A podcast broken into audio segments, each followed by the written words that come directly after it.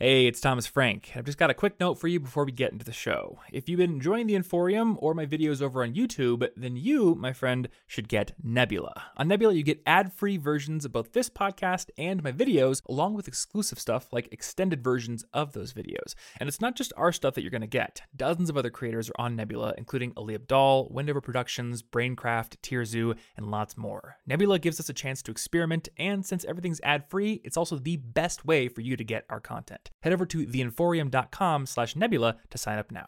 You know we're being extra fancy on this week's episode? Oh, are we being extra fancy? Yeah, we both have bubbly water. Oh yeah, La Croix. La Croix. Though I think you're. C'est délicieux. Ah. Yeah, I'm not even gonna try. My friend, I, I, mean, even, I don't even know if the company pronounces it. In I French. think I did like a halfway decent Russian accent for somebody who has never spoken Russian last week, but I ain't even gonna try for French. I can't do it. Uh, but I do think yours is a bit more fancy. Yeah. because mine doesn't have a weird flavor name. It's just natural mango enhanced or no essenced. Oh yeah. These Yeah. these flavor names are like a combination of French and Spanish words. Yeah, which one is that one? I don't know. Cerise limon. So Yeah. cherry lem, lime. Cherry There lime. It's pretty good. It's pretty good. Actually, I like those flavors better. Yeah, it's pretty good. They are more expensive. It's my favorite. because they are fancier. Yep. So sometimes I just stick with the mango. You know, it gets the job done. You know who does. doesn't get the job done? Who doesn't get the job done? These job lame done? superheroes, man. Oh man. they don't get anything done. Actually, you know what? The first one on our list today, uh, he looks like he could be sort of good, but he just hinders himself. Okay. So Okay. yeah, we're gonna get to him. Um, but once again, welcome back to the College Info Geek podcast, where lame superheroes somehow ask us questions, even though most of them uh, were created before the internet was created, and they probably died before the internet became popular Yep. somehow, some way. Well, I mean, in the Marvel cinematic universe and also in the comic, I don't know why I said cinematic because in all of Marvel universes, there's like a zillion universes. So That's true. yeah, anything can happen, man. All things are possible with infinite universes, Yep. which makes it easy to, to Yeah, completely muck up your storylines and then be like, it was all fine. He didn't die. That was actually the Earth 5122 version of Spider Man Yeah. about Earth. Actually, I feel like I'm not enough of a nerd because I don't remember which Earth is the uh, proper Earth or the main Earth. I don't remember. I don't know. There is a number, Probably but one. yeah, some angry person will put in the comments what the number is, and then we'll know. Okay. Anyway, we got questions today. Uh, by the way, I think I forgot to say this last week. If you have questions, you can ask them over in our subreddit, which is the College Info Geek community spot. You can find that over at collegeinfogeek.com slash community. Ask your questions. We have currently, as we record this, uh, there is a topic request thread for January, and I've started experimenting with trying to uh, pick a specific focus for topic requests. So January's topic request focus is career questions. So if you've got questions about internships, about interviewing, about resumes, all that kind of good stuff, uh, we want to start mixing a little bit of career related stuff into the content, maybe on the podcast um, and on the YouTube channel, especially. I know we've done a lot of career stuff on the podcast, to be honest, but almost none on the YouTube channel. So Hmm. if you have career questions, if you're trying to get an internship or a job, or you know you're just afraid you're going to be living in a cardboard box after you graduate, you can go over to that topic request thread, or you can make a thread of your own, and lots of people will probably answer you, and then your questions may end up on the podcast as well. But this week, our first question is coming from Mannequin. Mannequin. And uh, so I was saying, like, this guy, he seems like he could be a good hero, but he hinders himself. So his power is he can summon his genetic relatives from the history of human evolution. So basically, he can summon like a protoplasmic blob, which is useless. You know, and may- maybe if it had intelligence or something, it could slip under doors and sneak around. But let me tell you, protoplasmic blobs, they weren't that smart. okay. They're just like dumb. he can like summon. Do they have to be his ancestors personally? Uh, I mean, probably, but like to be honest, a protoplasmic blob is probably going to be the common ancestor of like all humans. No, I mean like, can he pull like infinite cavemen, oh, uh, I think it's just one.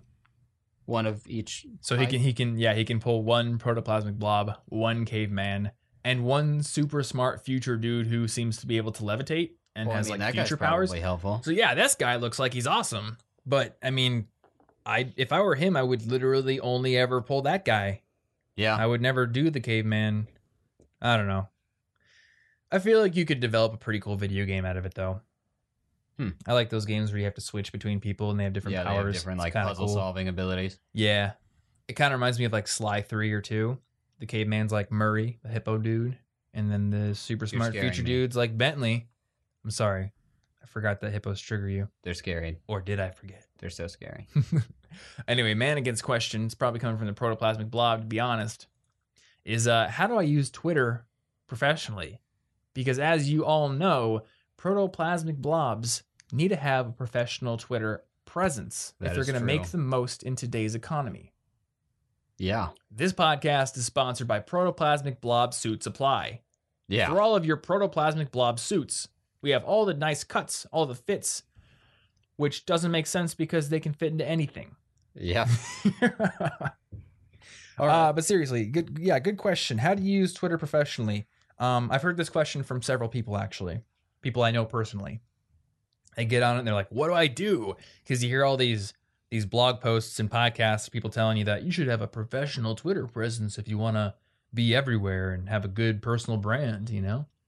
Uh, and I think I figured out how to use Twitter semi professionally a long time ago, but I want to hear what you think, you know, because I've been on it for so long that I feel like a lot of this has become second nature. oh yeah. Yeah. What's uh what's obvious to me that isn't obvious to everyone else? I don't know. Well, I guess one, a good picture. Uh yeah, good good point. Good picture. If it's Good a picture point. of some random internet GIF, GIF, I don't really care. Then I'm not gonna know it's you. It doesn't seem very professional. Mm. But the bio is probably important. I guess the really, really obvious one is don't post horribly unprofessional things. Yeah. Don't be like super wasted at the club right now. Hope I don't have to have a hangover at that interview. Like, Yeah. why, why don't tweet that? That's true. That's a bad idea. I feel like that that is obvious though. Yeah, that is You know? obvious. Every every career counselor in the world is like, don't better Yeah, not put yet- your your pictures holding your it. Bud Light on your And yet on your Facebook. still do it. Look, if you're gonna put Um, partying pictures on your Facebook or your Twitter, at least be holding like a classy craft beer from like some cool microbrewery where you can tell a story. Like, yeah, these guys, you know, they were they were IT consultants and they was like, I I'm actually tired. I watched them gather the hops. Exactly. I'm tired of the grind. I'm tired of being plugged into the grid. I'm tired of this job that doesn't fulfill me. I'm going to quit my job. And I got my best bud here. His name's Ben. He's got a great beard. We both wear flannel all the time. We reclaimed some wood from the local uh, railroad station that was actually been shut down for for a long time. And uh, you know, on, over on Indiegogo, we got some friends and family to invest in some home brewing equipment, and we just like we have our first batch coming out today. You know, yeah. we call it the King Hop. Okay. We call it the King Hop. It's eleven dollars for a four pack, Yeah, seems reasonable. and it tastes terrible. It's way overhopped yeah, but because it's you- like a quadruple IPA. But if you but convince yourself you like it, exactly, You're cool you're gonna look cool, and if you post this on social media, like, you're gonna get like six likes. Yeah, It's like four more likes than you usually get, So man. that's a good tip. so there you go. Yeah, So- only drink craft beer from microbreweries in your party picks. Yeah. Now, I wrote an article a long time ago. It's a classic about how I used Twitter to start taking myself seriously online. Mhm. And I started using it as an extension of my personal brand. And I started saying things that I meant sincerely. Because Facebook, I had kind of just posted a lot of really sarcastic or ironic, stupid things and like Yeah, cynical things and not really caring or wanting to be sincere about my passions Mhm. to a bunch of high school friends. You know, they don't really know me for that reason. They know me for stupid nonsense that I did in high school. yeah, So I, I started using Twitter to start like tweeting ideas and links and resources and just reaching out to new people in the language learning area, programming, productivity, things like that, so that I could start taking myself a little bit more seriously and developing my personal brand. yeah. That makes sense. I just remembered uh, my entire Twitter. Yeah, my entire Twitter history is in like this Excel document I have on my computer. So I can go and find my very first tweet that I ever made. Even though I no longer use Excel, I can still open it. And it wants me to pay for it, but I'm not going to. Uh, okay, my first tweet ever, Monday, May 11th, 2009. That is I've been on Twitter be- for eight years. That's way before I had Twitter. Uh, my first tweet ever was checking out Seesmic on Tekzilla and decided to start doing Twitter. Bam. So it looks like I'm I'm definitely back then just kind of doing static or status kind of stuff. Happy birthday, Jason. School's over. I'm so happy. Now I need a job. uh, but I think as I I think pretty quickly actually looking at this, as I started using Twitter more, I started to realize kind of the power of it. So I have always viewed Twitter as for lack of a better term, the cocktail party of social media. Hmm.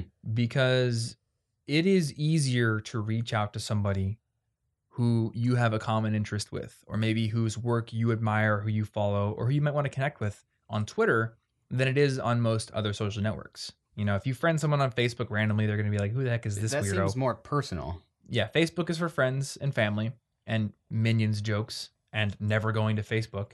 Yeah. Uh, Instagram, it, I honestly think Instagram is pretty cool, um, but it's mainly for pictures. You know, um, Snapchat is we. I'm kind. Of, I'm still trying to figure out Snapchat, uh, and I think Snapchat is actually pretty darn cool in certain respects. I also don't like Snapchat for certain reasons. I think a lot of people just use Snapchat as like a way to share stuff that's really unexciting and I don't know, like not worthy of being shared, which is something I think we talked about in deep, the deep work episode. Yeah.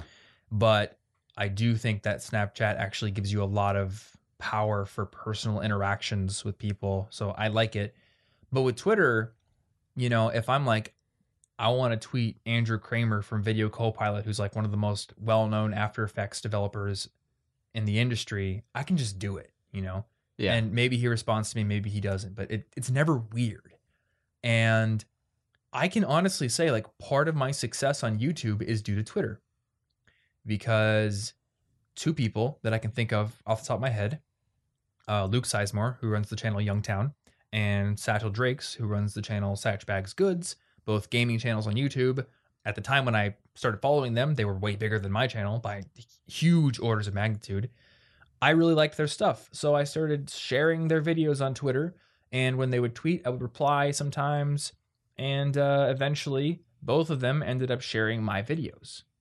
You know, and when a YouTuber with 20,000 followers and 100,000 subscribers shares your video, like, you know, it's not like instant overnight fame, but it definitely moves the needle a little bit. yeah. Uh, and you know, even even beyond that, because I think that that sounds maybe a little transactional or something. I think that is where the seeds were planted for being becoming friends with those people. And I've spent hours talking with Luke over Skype. I went and did one of those escape room things in New York City with Satch and had an awesome time. Like we went and got Chinese food at 1 a.m. in the morning in New York City. And that all started from Twitter, you know? And those are friendships, but they're also professional relationships. And Yeah. now Satch is working with the Internet Creators Guild and all the, you know, we were like planning this this video project we were going to work on in New York City if uh, all the things fell together. So It's just a lot less intimidating. yeah, it's out. it's so easy to just have a little tiny micro interaction with somebody, and you never know what it's going to come to.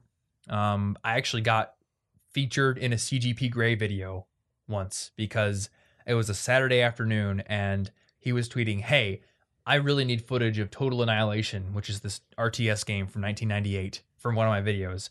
Uh, and I need a very specific type of battle scenario, and I can't figure it out myself. Does anyone want to do it for me? and I guess I was the only person on Twitter that day who happened to still have Total Annihilation on my computer and who happened to know all like the cheats and uh, like scenario builder tools that I needed to set up that exact scenario. So I was able to do that. It took me a few hours, but I did it. I sent him the footage and it's in his video and I have a shout out in the description, you know? nice. Like again, not instant fame, but it's pretty darn cool that a YouTuber with 2 million subscribers that I was, you know, I'm a huge fan of, I was able to interact with him on Twitter and uh, have my work featured in his video. Freaking awesome. I was like super stoked that day. So the way that I use Twitter professionally is number 1, I reach out to people that I admire. And I don't reach out usually to ask them questions right off the bat or to ask for stuff usually what I do is uh, I'm following what I like to call the fan first mentality. And for me, fan first means exactly what it sounds like. Be a fan first. Share their work.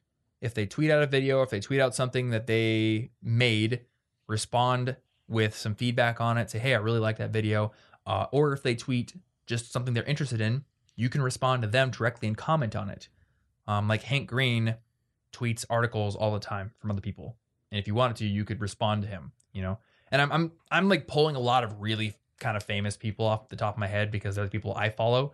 But Martin, maybe you're a web developer, and maybe there's Maybe like I am. some web developers you follow that uh, that I don't know. You know, I don't Oh, know. yeah. Let's just let's go I'm- to your Twitter. I'm fairly certain that I reached out to one of the previous uh, vice presidents of Evernote through Twitter and then got to interview him for a class project.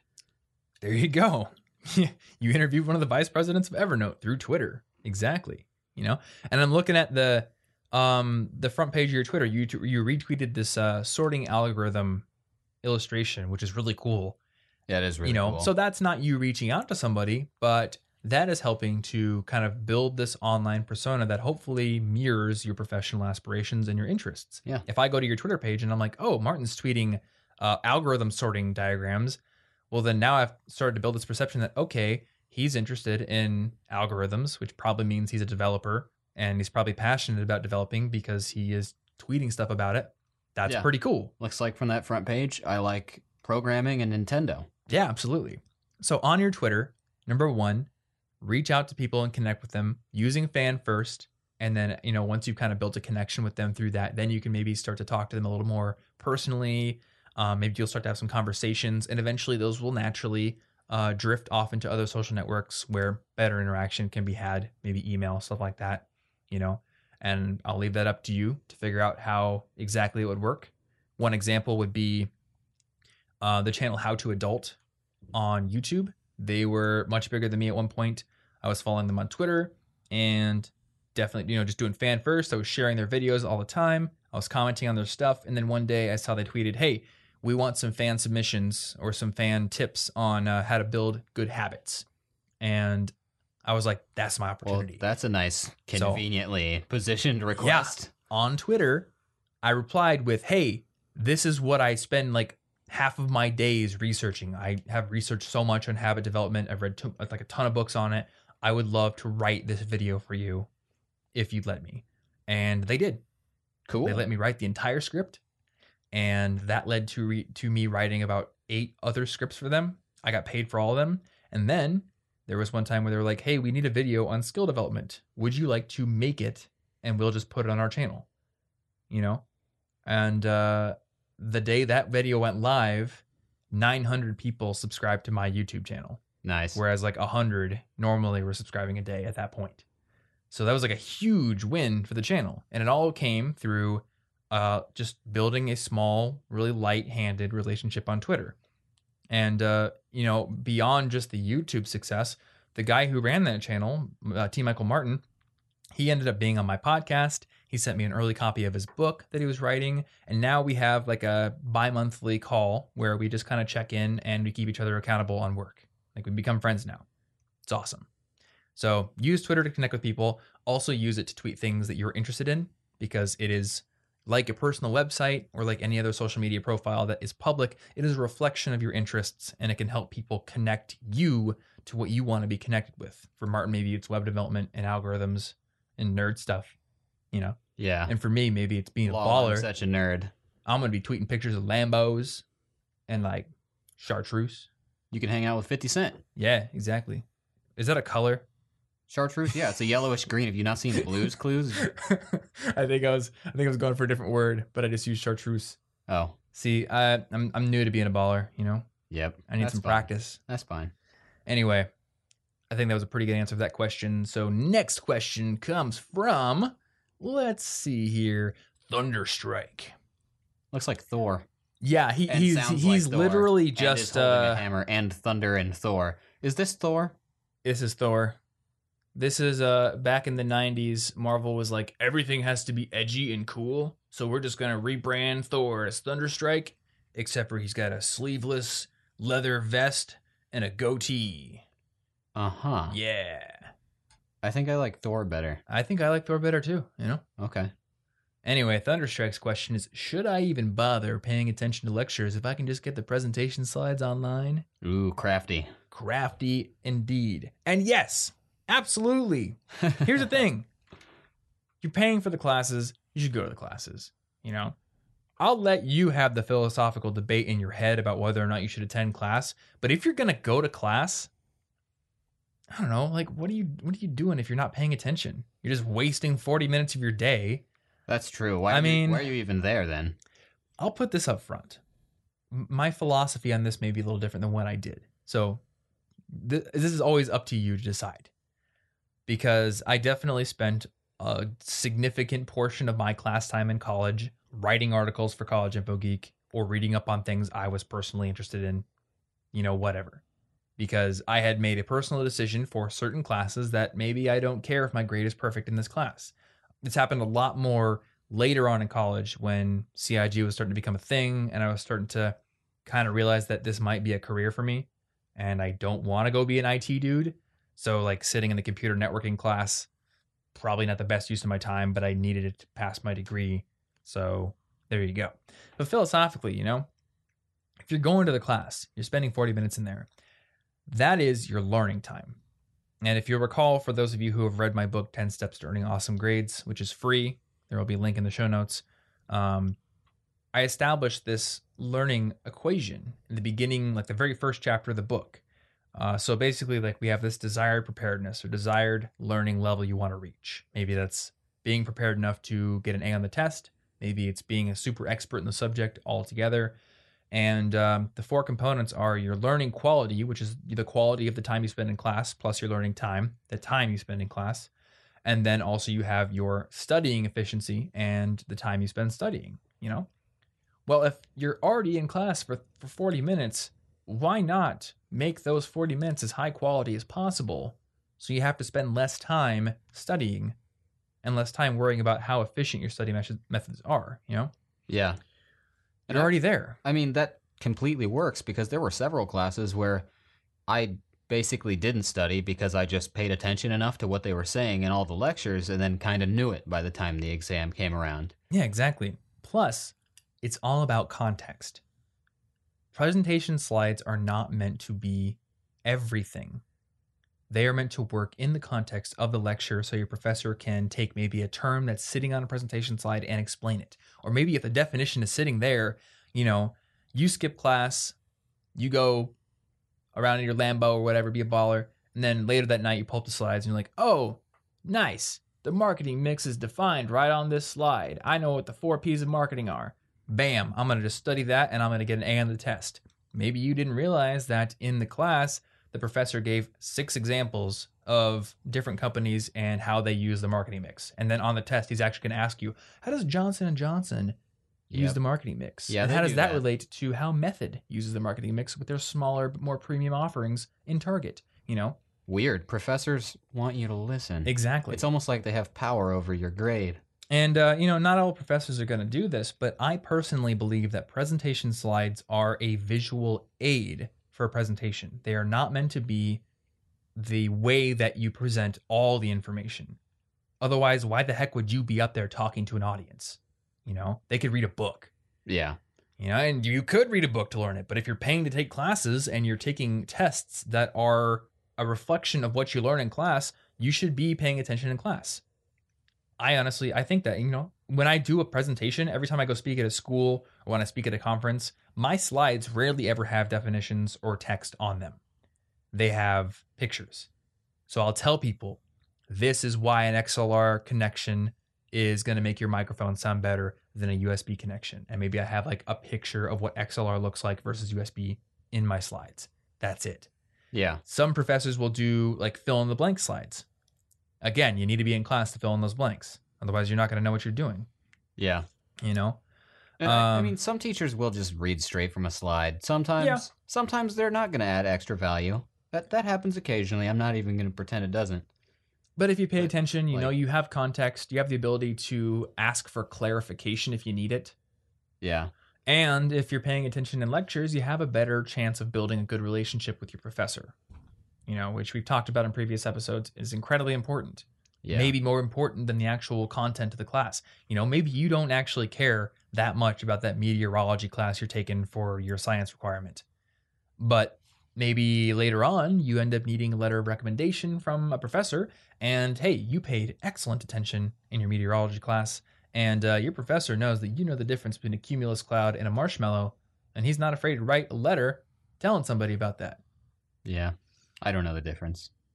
Well, marshmallows you can eat. You can eat a cloud. It's just water. Whoa. Look, they're the same thing, basically.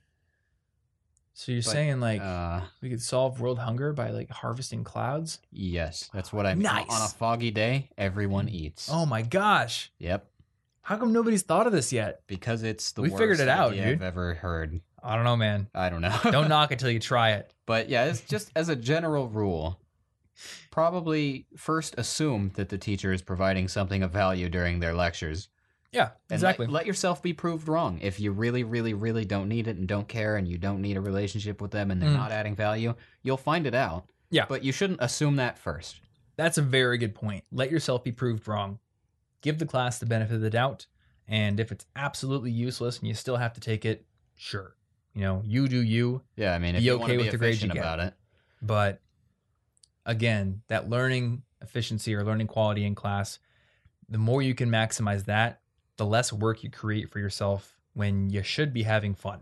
Yeah, there were on. classes I never had to study for because the stuff was in the lectures and I was there anyway. Mm-hmm. So why not? To summarize, and to take from every email Leo Babauta ever sends you, just be in the moment, man. Be in the be moment. present. Present minded. Yeah, You're in this class. Accept it. exactly. Last question comes from Wild Dog. What? Is it a dog? no, it's a guy. No, he's just. So I guess DC looked at the Punisher, who's a Marvel character, and they're like, Is that a hockey player? "Whoa, a dude who goes around just shooting people. That's that's what we need in our comic books." So they just get a guy who's got a hockey mask and a jersey and like an Uzi, and he just shoots criminals Okay. While wearing his own old hockey jersey. So to clearly identify himself. That's yes, a bad idea. as a man who goes around as a basically mass murderer. Okay, awesome Oh, It's got my last name on the back. wow. Good job. Good job, Wild Dog. oh my god, good job. Uh, and he is actually the lamest superhero according to this particular list from Heavy.com. Overall, decent list, gotta say. Uh, Squirrel Girl being on there actually kind of ruined it a little bit. So, you know, if you guys make one little tiny little tweak to that list, I might say it's better than the other one. But yeah. you just had. Well, I feel like she might have been on ruin the other one too. I don't think she sure. was. Or if she was, we skipped over. My eyes glazed over and just I I rejected you what I saw. to intake it. exactly, you know. Sometimes Okay. you just must reject that which you see in the world because it must not be true. I don't know if that's. I don't know if that's true. I No, wouldn't- Martin, if you believe something and you see evidence, cold hard evidence Uh, that disproves your belief, ignore that evidence. this is bad advice. no, just just ignore it. It's not real. Okay, You know what? Your beliefs are okay. you're right. You can believe what you want to believe. yeah, if you don't like me saying it's bad advice, just pretend I didn't say it. Naruto said believe Done. it, and he became Hokage. That's true. You Am know? I Hokage? He didn't say No, I'm not. analyze the evidence and shift your beliefs to become Analyze. more analyze cube. This is just becoming this is going off the rails right here. anyway, I forgot the last superhero's name. Wild dog. Wild dog. Wild dog. Not Modoc. Wild dog. His question is nowadays there are so many services online that want you to make an account. So, do you have to use the same email address to sign up for all of them? How can I keep from giving my email address to a million random services? Oh, well, this is a quick one. Uh, I have two addresses. One's for professional purposes and one's for random nonsense. yeah, But I also unsubscribe to almost everything they send me, so the difference is minimal, effectively. I have several. Yeah. So, um, the first thing I'll say is, I actually didn't do this for a long time, and then I, I read about somebody getting hacked and realized it would be a good idea. If you have a recovery email for like your bank or like Gmail or something, like you should have like one that no one knows about and that you don't use to sign up for services. So like uh like my bank account recovery email is not the same one that I use for everything else.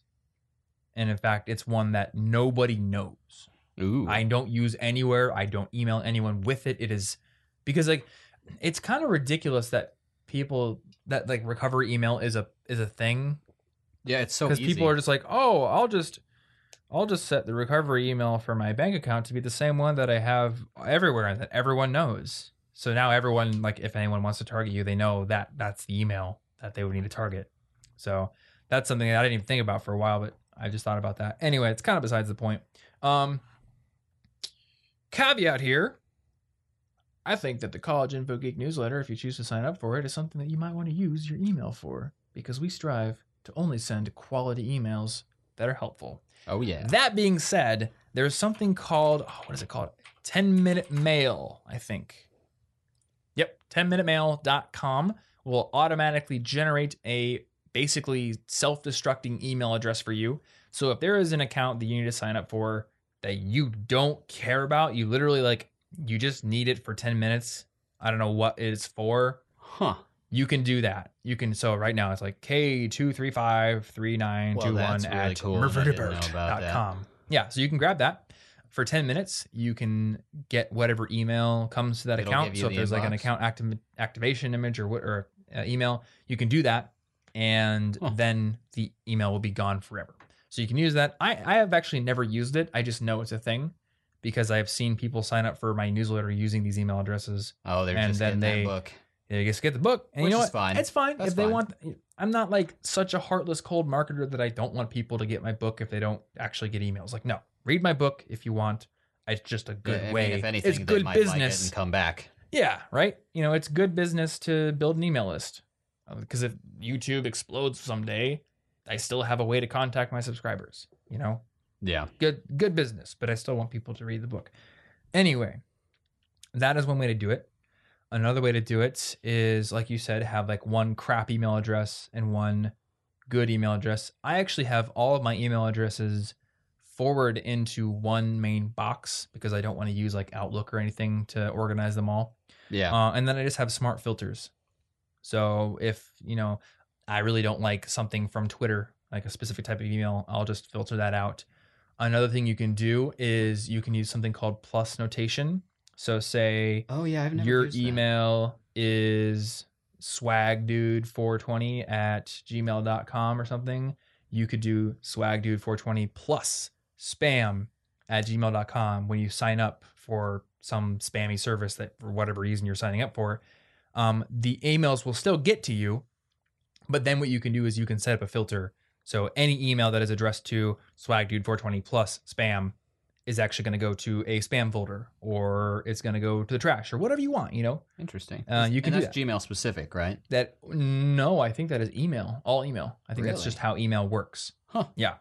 Weird that I have Um, avoided knowing this. Way back in the day, there was a vulnerability in Amazon. There was this guy, I think his name was Matt Honan. Uh, he was like a, a writer for Wired magazine, and uh, somebody was able to call into, I think, like Apple customer service or or Amazon or something. I I can put the link in the show notes if you want to read the article and the whole story. But upshot of the story is his email, just plain email, was in Amazon, and that somehow enabled hackers to get access to like all of his stuff. I don't exactly know how, um, but I went into an Amazon and put like a plus notation on my So it's yeah, like how little- Apple and Amazon security flaws led to my epic hacking on Wired. This was back in 2012. password. Yeah, I don't know. I think they were able to call into Amazon and uh, say like, "All right, yo, my name's Matt Honan. I'm definitely not a hacker living in Bolivia or something, and my email is you know mhonan at gmail.com." And Amazon's like, "All right, cool. That's your email because they have humans who make mistakes and don't have good processes in place." And I think what they may have done is give him like the last four digits of his credit card Ooh. or something like that. And then he was able to call Apple and be like, the last four digits of my credit card are blah, blah, blah. Give me access to everything. And then he was able to basically hack into the dude's Mac and take over everything from there. Oh. So, and I bet you at this five years later, Amazon has probably plugged this hole. But at the time, I was very paranoid. So I went into Amazon and I changed my account email to whatever my email is, plus a huge, long, basically extra password at gmail.com. So that way, if anyone ever wanted to call Amazon and they wanted to verify who that person was by asking them if they knew the email, if they just said my normal email, Would wouldn't be wrong. Exactly. Okay. Yeah. So I don't. This is probably not a thing you need to do anymore. It's That's like interesting, ultra though. paranoid behavior, but yeah, I did that. But you know, upshot, you can use plus notation to help with filtering your emails, uh, or you can use those destructing emails, that kind of thing. I don't usually use them, um, but it's it's a way to do it. You know. Um, back in the day, there was like something called OpenID, but I don't think that's a thing anymore. Yeah. you can use. Facebook sometimes to log in, but I don't I don't really like Facebook. That's true. I don't like connecting things to that because if I ever don't have Facebook someday, I'll lose a bunch of accounts. Yeah, that's true. Yeah, and I, I sadly do have some Facebook accounts, so Yeah. I basically have to keep Facebook for that reason. oh well. Anyway, hopefully this helped. Um, we have two methods for that email thing. So to all you lame superheroes out there, you're welcome. Yep. Yeah. anyway, show notes for this episode can be found over at cigpodcast.com slash 143. And there you'll find links to all the things we mentioned, all the resources you can check out. If you happen to want more resources, including tools for increasing your learning efficiency, your productivity, tools for saving you money, maybe even helping you get a job, you can find all of our favorite resources over at collegeinfogeek.com slash resources. And on that page, you'll see all of our favorite resources on one page, but there's also a couple of links where you can find our college packing guide, which will basically give you a huge list of all the stuff we recommend for bringing to college, and also our list of essential books that I believe every student would be ben- would be benefited by reading. So check that stuff out. If you want to support the show, one thing you can do is also go over to iTunes and rate uh, write a uh, review or leave a quick rating. That definitely helps the show to grow and uh, go up the charts, and more people will see it that way. So massive thanks if you take the time to do that. Otherwise, have an awesome day, and we will see you in next week's episode. Stay cute.